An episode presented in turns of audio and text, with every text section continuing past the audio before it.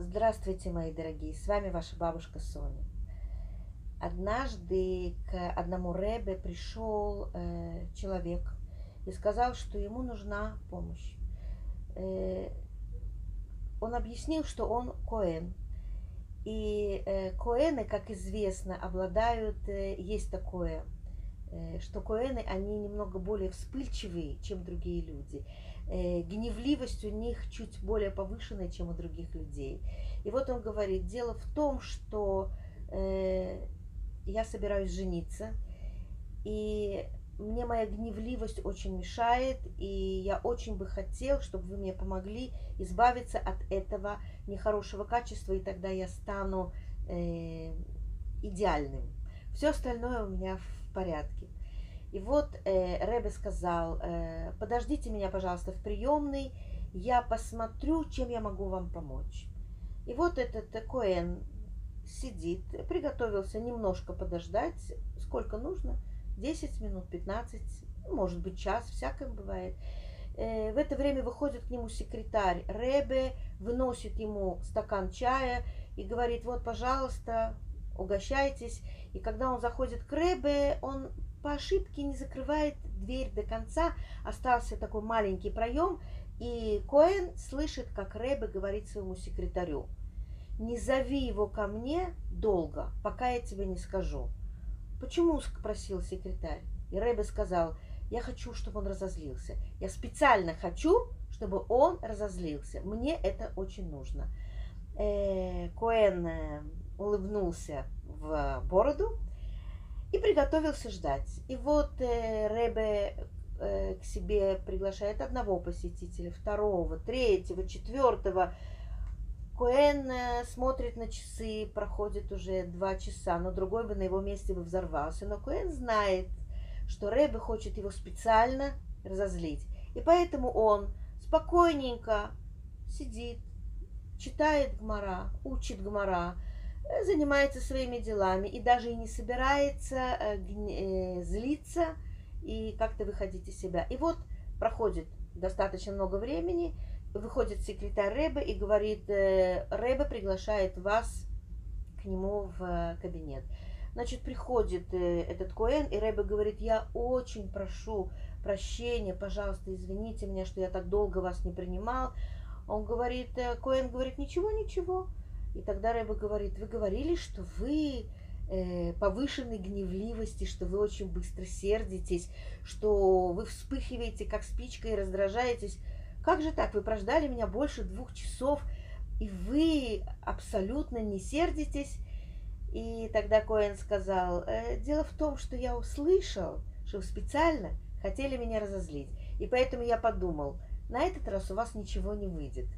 Рассмеялся Рэйва и сказал – я специально попросил моего секретаря оставить дверь открытой, чтобы вы услышали, что я хочу вас разозлить. И таким образом вы взяли себя в руки, и вы не разозлились. А почему вообще мы с вами сердимся? И Рэбе закончил. А это значит, что вашим гневом вы можете управлять. Тогда, когда вы знаете, что вы подвержены испытанию. И скажите, Почему мы вообще сердимся?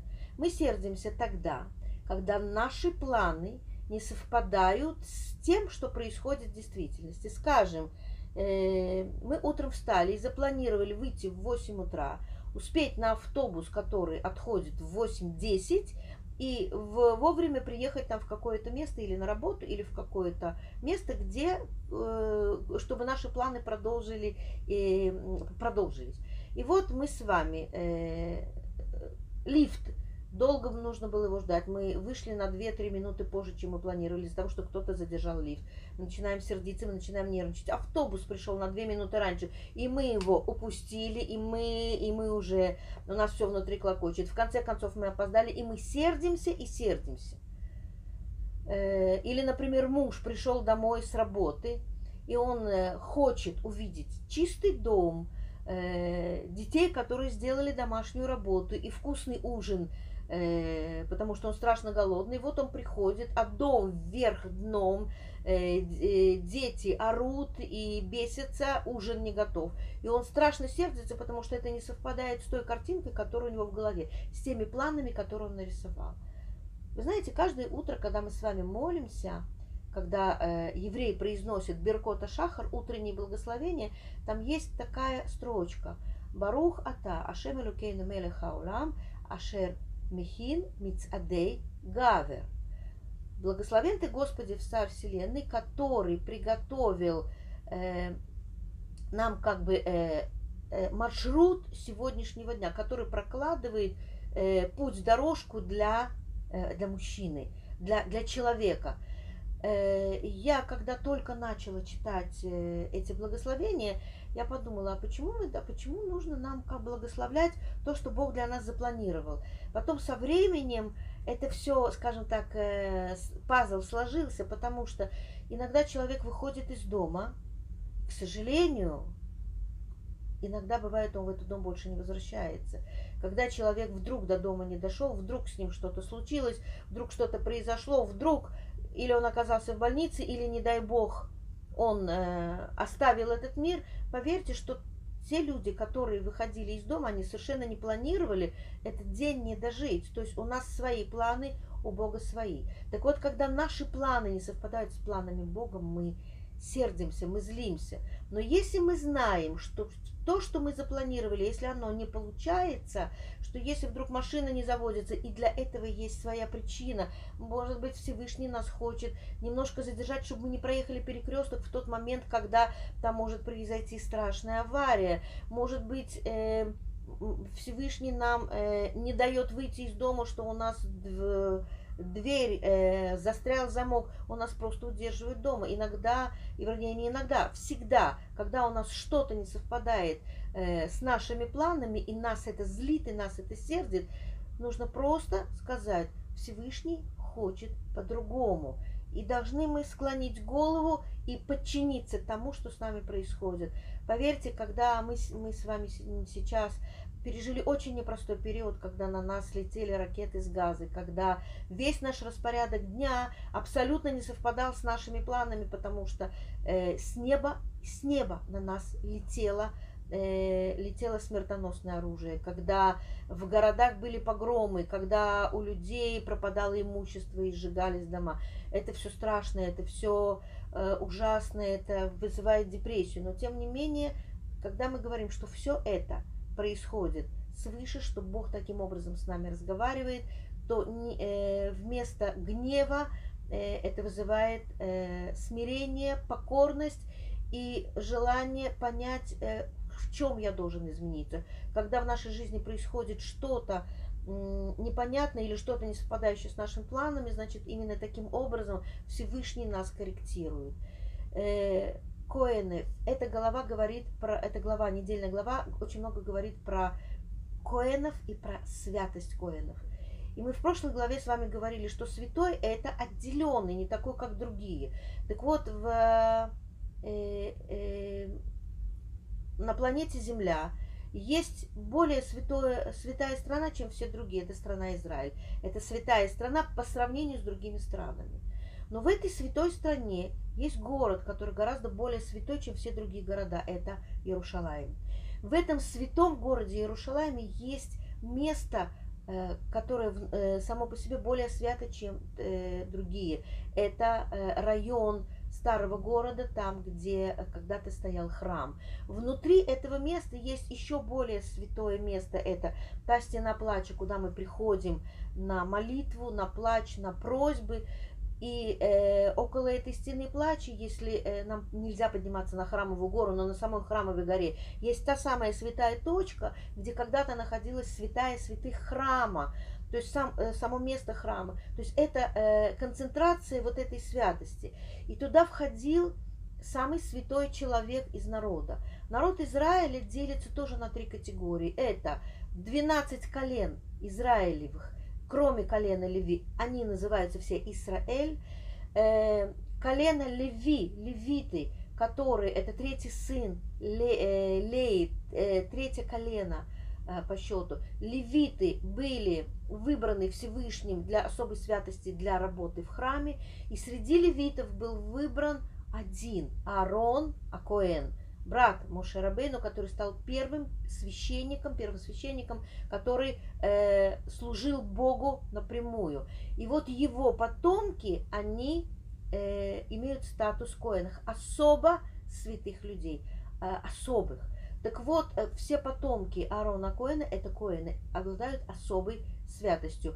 Э, Коэну предъявлены э, повышенные требования. Коэну нельзя заходить на кладбище, ему нельзя участвовать в похоронах, кроме своих родных и близких.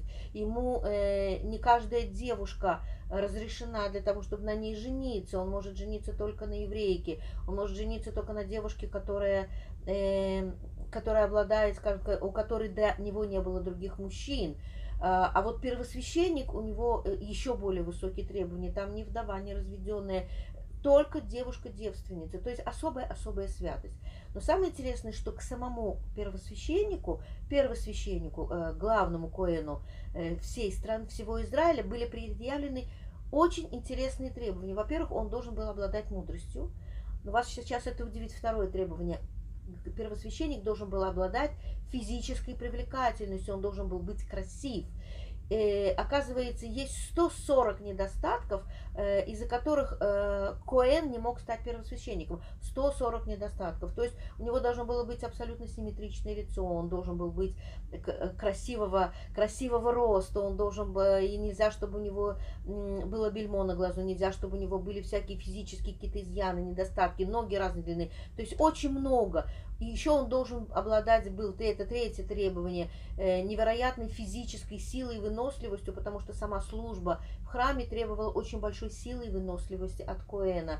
Он должен был быть богат, э, потому что э, Коэн не может быть, первосвященник не может быть беднее, чем другие Коэны. А это значит, что если выбор падал на какого-то Коэна, чтобы сделать его первосвященником, и у него не хватало э, э, богатства, э, то ему коэны обязаны были дать, поделиться с ним его богатством, принести ему золото для того, чтобы он был более богат. Почему? А почему это физическая красота? Почему физическое совершенство?